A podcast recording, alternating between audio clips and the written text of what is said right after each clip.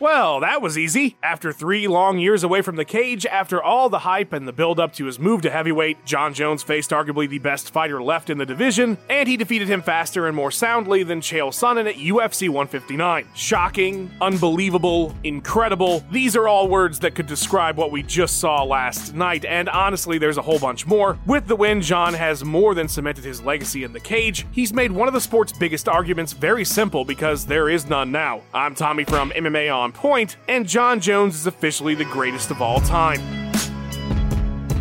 But in order for you to understand why, we should definitely run down UFC 285 first, just in case you missed it or need a refresher. JBJ burned right through Cyril Gane with a two minute sub to earn gold in a second division. It was like the fight didn't even happen. Alexa Grasso scored an all time upset face crank finish off some failed spinning shit late in the fourth to dethrone the flyweight goat Valentina Shevchenko. Shavkat Rakhmonov put Geoff Neal to sleep in the final minute of their three round banger. Mateusz Gamrot earned a split decision win in a tight match with Jalen Turner, and Bo Nickal made his much anticipated debut against Jamie Pickett. He would win via first round arm triangle with a takedown setup Frank Trigg style, nice unnoticed cup shot. The prelims had some fantastic performances and fights. I highly recommend going through them if you skip the early show, but here are the results on the screen right now. Alright, so now that we're all on the same page here, let's run the numbers and see if they can't give us some insight into what went down. The UFC's third ever March 4th pay per view saw 14 fights with 3 KO TKOs, 5 subs, 6 decisions, for a total cage time of 2 hours 54 minutes and 32 seconds. Only a single underdog won on the night, but what a massive one. Alexa Grasso, the new champ, was plus 4,500 for that fourth round sub. With 8 total landed, that was the least strikes Jones has ever needed to win a fight in his career. It was also the least thrown with 14. It was the second fastest win of his UFC career behind the demolition of Vladimir Matyushenko back in 2010. That was Jones' 16th UFC title fight victory if you count interim gold and his NC against DC. He's not lost in 19 straight UFC bouts. These are all records. The Bullet suffered her first ever flyweight defeat and her first ever legitimate stoppage loss after a title reign that began back in 2018. This is the first MMA championship that Grasso has ever won or even competed for in over a decade in the sport, earning her our Late Bloomer Award. The Nomad both landed and received more significant strikes against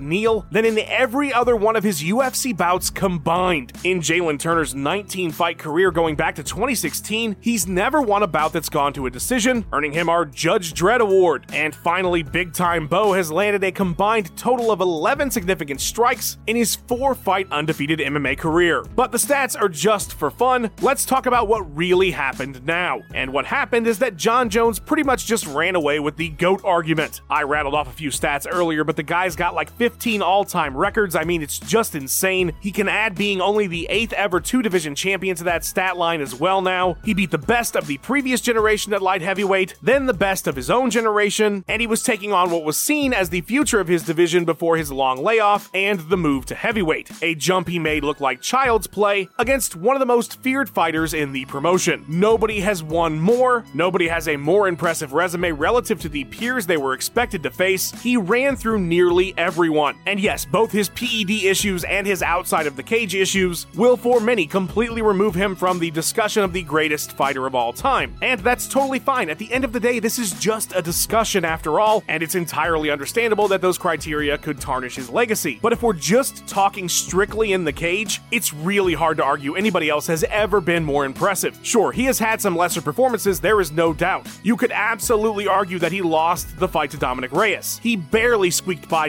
Thiago Santos. He couldn't finish Anthony Smith. He looked sluggish against OSP. Gus was not expected to be a problem at all, and he very much was. Vitor Belfort was seconds away from earning a sub, a glorified middleweight fighting at 205. But the thing is, he won those fights. He found a way to win. On his worst days, he still came out the official winner. And while you can argue Gus to a lesser extent and Reyes, at the end of the day, they couldn't stop him. The fights were close, they went to the cards, and they came up short. That's just how the sport works. And while he underperformed against the guys everybody thought he would steamroll, it was always the big fights. The ones where people would say, oh, this is the guy that might give Jones problems for the first time, or the next time, or this could be the one that defeats him. All those fights he absolutely dominated. Shogun, Rampage, Machida, Evans, DC, the rematch with Gus, and now last night, Cyril Gane up a whole weight class, and not 10 pounds, 205 to 265. Honestly, Jon's resume up to this point is really unmatched, but it's not even just that. He's shown throughout the course of his career to possibly be the most well rounded fighter of all time. He's just elite everywhere. His fight IQ is unparalleled, and that's not even factoring in his physical gifts, which are many. He's like the perfectly built fighter. There's never been a Jon Jones before him, and I'm not sure there ever will be one after. If we were making a perfect fighter in a lab, and maybe you feel like that's exactly what happened, you couldn't make something much better than Jon Jones. Now, all that said, that doesn't mean he can't be beat, and that doesn't mean we don't still have questions. The thing about that fight last night is that it was basically no fight at all. We saw two minutes of heavyweight Jones. How will he handle big shots from big heavyweights? Will far better grapplers than Cyril Gane give him problems? How has his extra weight affected his own striking and speed and endurance? To me, we learned very little about this new iteration of Jon Jones, but he made such easy work of Gane that there's no doubt he will be a massive favorite against Stipe Miocic when they fight in July. Yet again,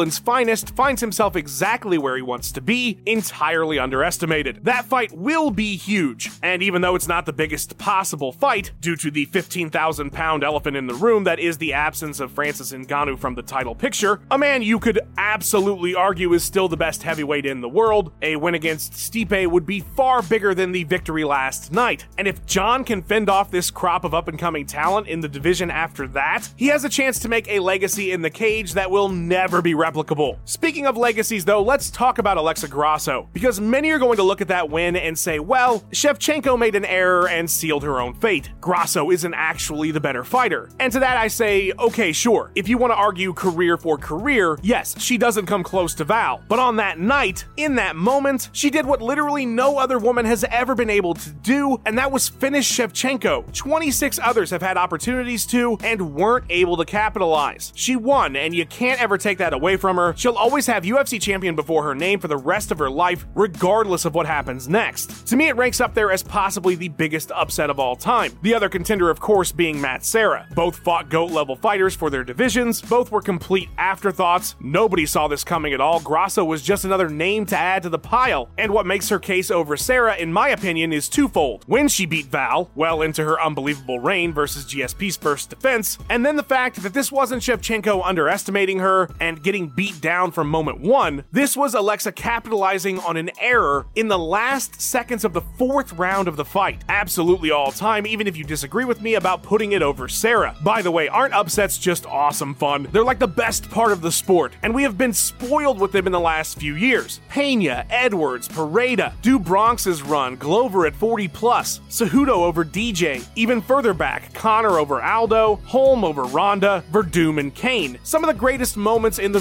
sport's history, and we got to add another one to the list last night. I could seriously go on and on about the main and co-main event, but let's wrap up our 285 autopsy by discussing the Nomad. Shavkat just had his Gilbert Burns fight, and I know you know exactly what I mean. Neal was so game, gave him all the trouble he could ask for and more, and it feels like Rakhmonov will probably level up just like Chimaev did. The only difference being, of course, that Shavkat was able to get the finish in his fight. Obviously, Burns is a bigger test, but all the same, it feels like the Nomad and Burns are on a collision course, a fight that could be one of the biggest of this generation, depending on when it happens and under what circumstances. Speaking of big time, is there anybody that sees themselves more highly than Bo Nickal? I actually really enjoy his insane confidence and expectations for his career. It makes the stakes all the higher with every single one of his fights. We'll see if he can keep steamrolling everyone once he starts getting into the upper echelons of the division, but certainly one of the most impressive and hyped up debuts the promotion has ever had. I'll tell you who's 100% not a hype job though, and that is the wonderful Max Randall who put this video together so quickly. I mean, how can you not just love this guy? Please thank him by sending him a message on his social media. Like and subscribe for more post pay per view fun. Who is the GOAT in your eyes? What did you think of the card? Give me all your thoughts in the comments. I love to read them. Thanks, everybody, and I will see you guys on the next pay per view, which is just a few weeks away. I better go get some rest.